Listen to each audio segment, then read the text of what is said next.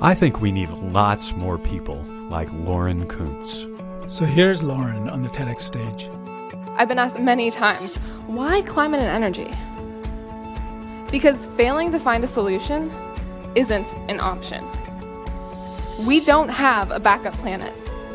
We cannot fail at this.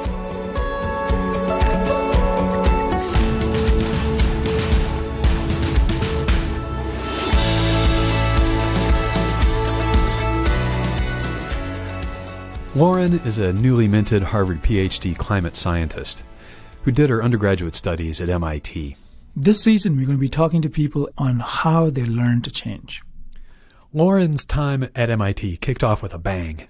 The first day, I remember the professor spends probably the first half of the lecture introducing the problem, saying your mission for Terrascope is going to be to eliminate carbon dioxide emissions over the next hundred years. Terrascope is a small, environmentally focused learning community for MIT freshmen. Every year, about 50 of MIT's 1,100 or so incoming freshmen take part. That program, Terrascope, set Lauren on a lifelong quest that's probably near and dear to many of you.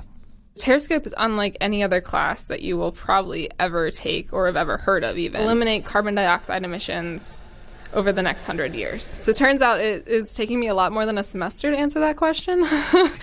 um, so I've really felt like I've committed to using my career and using my life to figure out if I can actually answer that question that Terrascope threw at me. How do we eliminate carbon dioxide emissions? It's a huge question and I think there's many different ways that I'm trying to tackle it. One of it's with my own research. I do a lot of research now looking at climate change, trying to better constrain where we are heading given carbon dioxide emissions and projected future emissions and the real problem we're up against.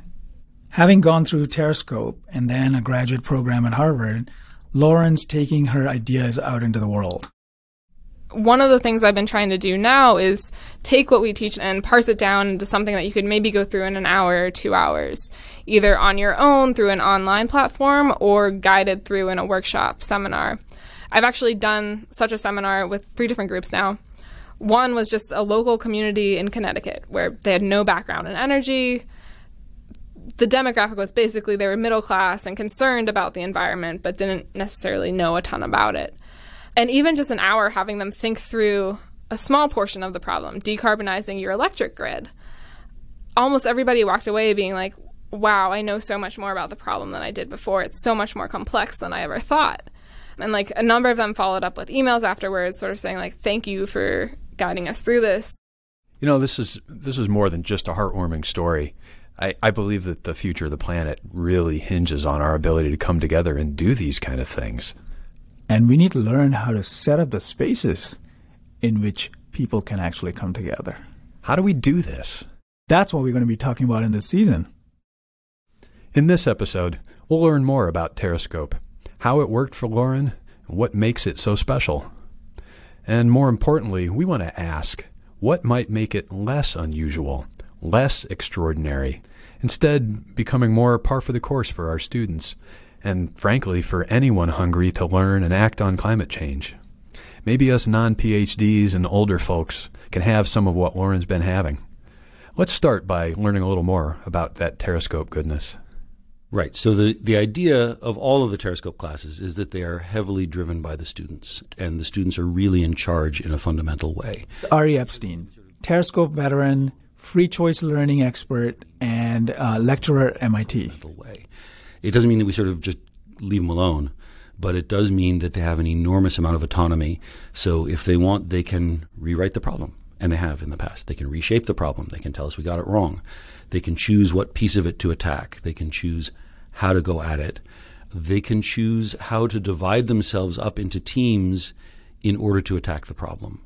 We give them an enormous amount of support. And over the course of the semester, we provide nudges. We sort of provide, you know, a, a little bit of, of, a nudge here or there to try and sort of help the students. So, what does a nudge look like? So, it can look like a number of things. So, on an individual level. So, students being given freedom and support to solve wicked challenges. Now, I think that's really exciting. Yeah, I think it's exciting too. Makes me wish I could tap into it. I mean, does this sound like your school experience? Not so much like mine. Every Terrascope problem has something to do with sustainability. It's always a real problem that has to be addressed that is not currently being addressed sufficiently. It has to be a problem that science and technology alone will not solve. So you really need to consider all of the elements, the social and political and economic and ethical elements and, and more those all come into play. And it has to be a problem where there is no perfect solution, where there will always be trade offs, and you have to make those choices. Ari says that sustainability problems are ideal because they always involve trade offs, you know, that messy stuff that we confront in real life. Sustainability problems are really ideal in that way because they always involve trade offs. They always involve interactions between the scientific and technical side of things and the economic, the anthropological, the philosophical, the political side of things. It's always part of the picture. So it's great. You got the space, you got all these smart people, you got a wicked challenge, you're given freedom and support, and yet things can and will go wrong. And then what do you do? You might find yourself going down a blind alley. And in fact, those blind alleys are really part of the Terrascope experience. Here's one that Lauren told us about. Initially, when we were doing it, we hadn't considered cost at all, which is part of the reason we ended up being so far over the global cost. And we were in one meeting as we're getting ready for the final presentation, and one of the teaching fellows goes, Well, how much is this plan going to cost you guys? Like, are you willing to spend enough to make this happen? And we were like, uh, I never thought about that. Like, I was so confused. I was like, cost, money, huh? No one told me as part of eliminate carbon dioxide emissions, I had to worry about money. So sometimes there's blind alleys. People forget things.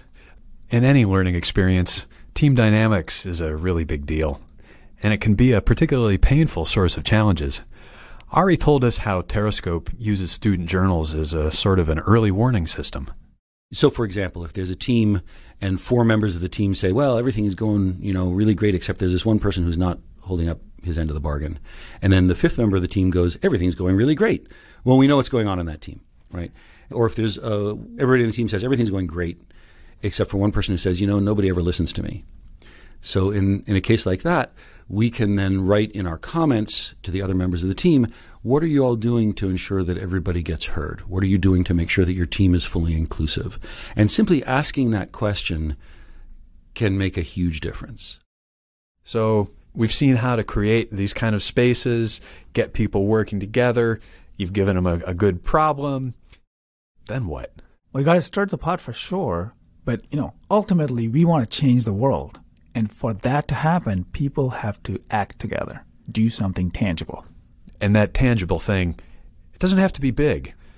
Maybe it's the experience of building something or reaching out to like an important person, just so long as it's doing instead of just thinking and just talking about doing.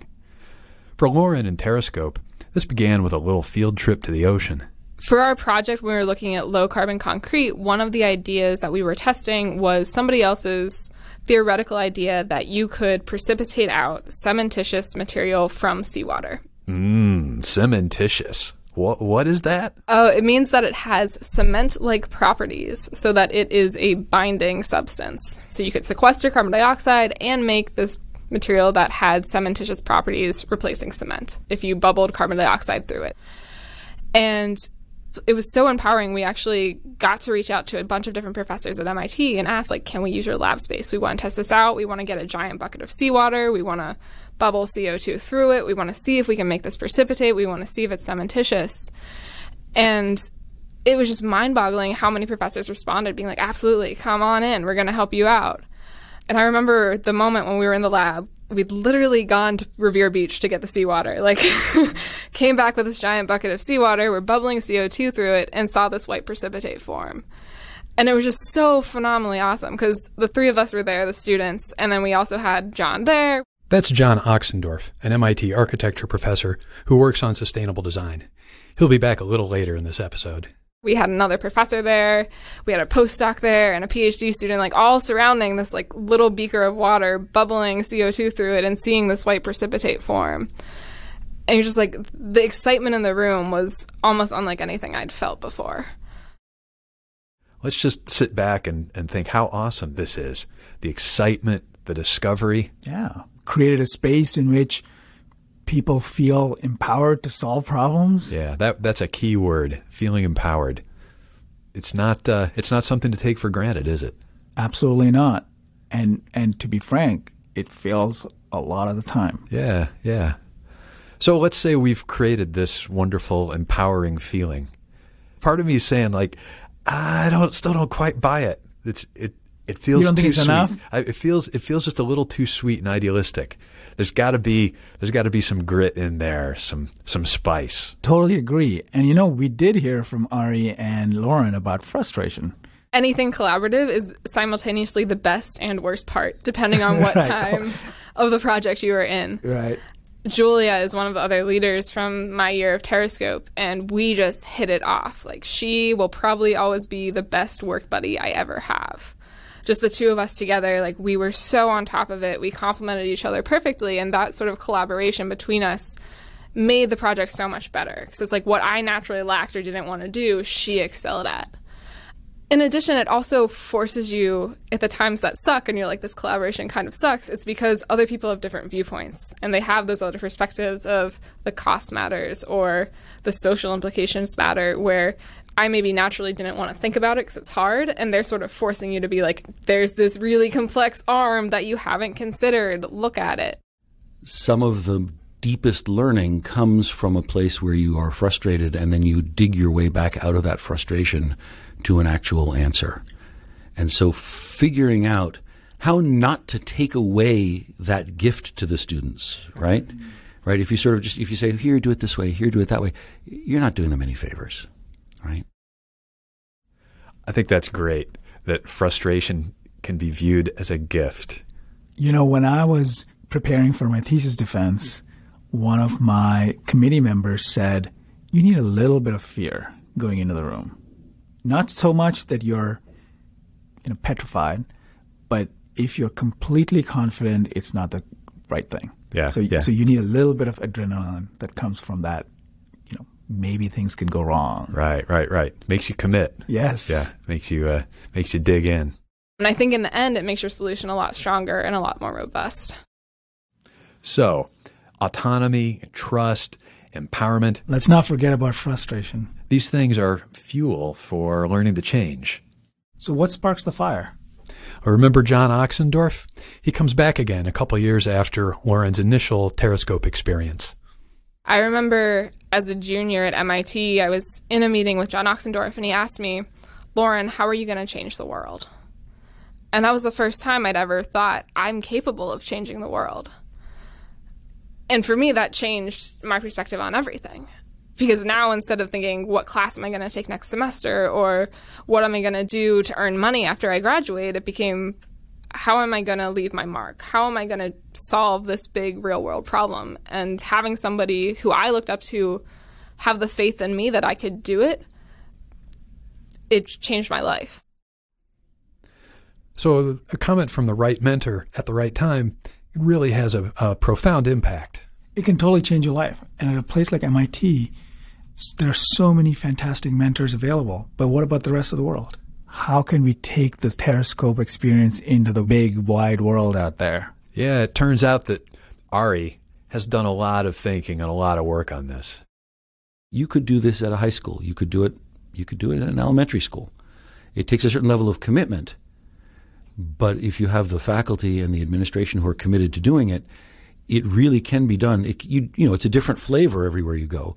But the idea that the students are in charge of their own learning, and that they have ownership, and that that ownership gives them uh, motivation to really go deep and to really get at the heart of the problem. That style of education works with anybody. I would argue that it probably works even better with people who are not typical MIT students, with people for whom traditional sort of lecture style learning and textbook style problem solving has left them a little flat. MIT students are all good at those things. But imagine you're somebody where those things are not your strength, but thinking about a problem that you have full ownership of can be a very empowering experience for any student, anywhere. So, how do we take free choice learning into the world? Yeah. How exactly did Lauren go about teaching that small workshop that we heard about at the top of the episode? When I just tell people, oh, this is the solution, or oh, these are the problems, you then have like, oh, well, do I trust Lauren or not? Like, does she know what she's talking about? Or I don't necessarily agree with what she said because I heard these other things that I like better. But going there and saying, okay, here's a model. I can show you all the inner workings of the model of our energy system. And all it's doing is calculating carbon emissions and letting people fiddle with the knobs and sort of say, okay, if I turn up solar, what happens to my costs? What happens to the land area? If I turn up natural gas, how does that impact it? And really letting people just play around and test their own assumptions is huge. What Lauren's talking about there really resonates with me, uh, you know, personally and locally here. The kind of conversations I get into with climate folks in Massachusetts talking about renewable energy. Do you think? um, do you mean friendly conversations or tough ones? Well, it depends on how big your tent is. Uh-huh. You know, um, in the echo chamber, you might say it's fairly friendly, but. Uh, one of our leading newspapers, for instance, has uh, has recently taken on a somewhat antagonistic stance towards the environmental uh, renewable energy advocates. You know, and it, that's a really complicated system that, that we're talking about, and everybody has different ideas about how it should evolve. Here in the state, we have a big nuclear plant that's about to be decommissioned, and a couple of other big fossil fuel natural gas plants that uh, they're also talking about being brought offline. And I think it'd be great if uh, if we can bring on tons and tons of solar and deploy, you know, offshore wind super fast in time to uh, to bolster that up. But uh, there are people who don't think that that's viable. And and I think that there are people who, for example, genuinely think nuclear has to be on the table. Right, right. And I think that these are reasonable people. They absolutely are. Even though I disagree with yeah, them. Yeah, but- I'm friends with them. I'm friends with some of them. yeah. Um, you know, I, one of my wishes would would be to to have some like effective, uh, you know, meeting conference along the lines of what Lauren talked about, where people get you know some sort of a model that's constructed for us that we can twiddle the knobs and dials and see, you know, really see on a, on a certain timeline. Here's how fast we can put this stuff out. How does it get us where we need to? How do we how do we fill the gaps? Because uh, there are people who who are pushing back on a lot of these these changes. The ones who are responsible for keeping the lights on. I respect their ability to analyze what's going on. I, I bet that, you know this reminds me of some of the things that uh, our friends at the Engagement Lab and Boston Civic Media The engagement lab that's at Emerson College. at Emerson Yeah. College uh, have been doing, where they set up these kind of role playing games where people can come in and make decisions and then understand the consequences of dis- those decisions together. Uh, I think like that kind of embodied experience is a kind of learning that I think will go a long way. Right. Which leads us to this one big question. The now what question is what I always love to talk to people about because I find that to be the more empowering one as opposed to like the problem definition one. So a lot of what I think is important for the now what is really showing people what our energy system is made of, where our energy comes from, how we're using it, making people sort of connect driving their car to the oil emissions, to the carbon dioxide in the atmosphere, or turning on the light bulb to the coal fired power plant. And thinking about the consequences of those things, but also presenting the alternatives and saying, well, we could use solar, or we could use wind, or nuclear could be a great option, but what are the downsides of each of these? And getting people to actually engage with the whole spectrum of the problem, not just the carbon side, but also think about that cost side that I initially ignored and think about the environmental impacts in other ways of mining rare earth metals. But just try to get a more holistic view of the problem, I feel like alone is really empowering for people. So, Rajesh, what do you think of the value of this holistic view of the problem? Where does that leave us? I mean, I love holistic views, and I also worry that it's very hard to get there. Holistic is big. yeah. It throws us back into the like, wait, you know, if we can reduce this to some smaller things, we can get a get our answers. Yeah. And as you can see, the flip side is at some level, we are all solutionists, right? We want, like, okay, what's the answer? And the great thing about a holistic view is to say, well, maybe it's not just one answer. There are many, many different answers, and you got to keep as many of them consciously available to you as possible. Yeah, yeah. After reflecting on on the conversation with Lauren and, and Ari, I'm also thinking that we didn't actually talk that much about the socio-political. And to me, there's this massive sort of untapped layer running underneath this, which has to do with our attitudes and our behaviors. And we can come up with the most brilliant, what look like socially appropriate technological solutions in there. But what's going on for those people that we've you know, who don't agree that we've brought into the room who are trying to uh, trying to come up with these solutions? What do they walk away from it with? To me, weaving in those layers, the kind of attitude and behavior stuff that's that's running in our psychology, that's the holistic Yeah. thing that I want to bring in. And of course, university education really doesn't emphasize those kinds of affective modes. At least I never took a course on how to change my attitude towards solving problems as opposed to just solving problems. Yeah. there are so many places in the world where people are learning how to change and and I think we're going to be traveling to some of those places this season. Yeah, we've got the we've got a few really good ones in mind, but we'd love to hear from you if you've got uh, favorite learning destinations. You know, think uh, think big, think crazy. Let us know. As usual, you can reach us at climatex at mit.edu. And find us on all the usual social media channels, Twitter, Facebook, and the like. Thank you for listening.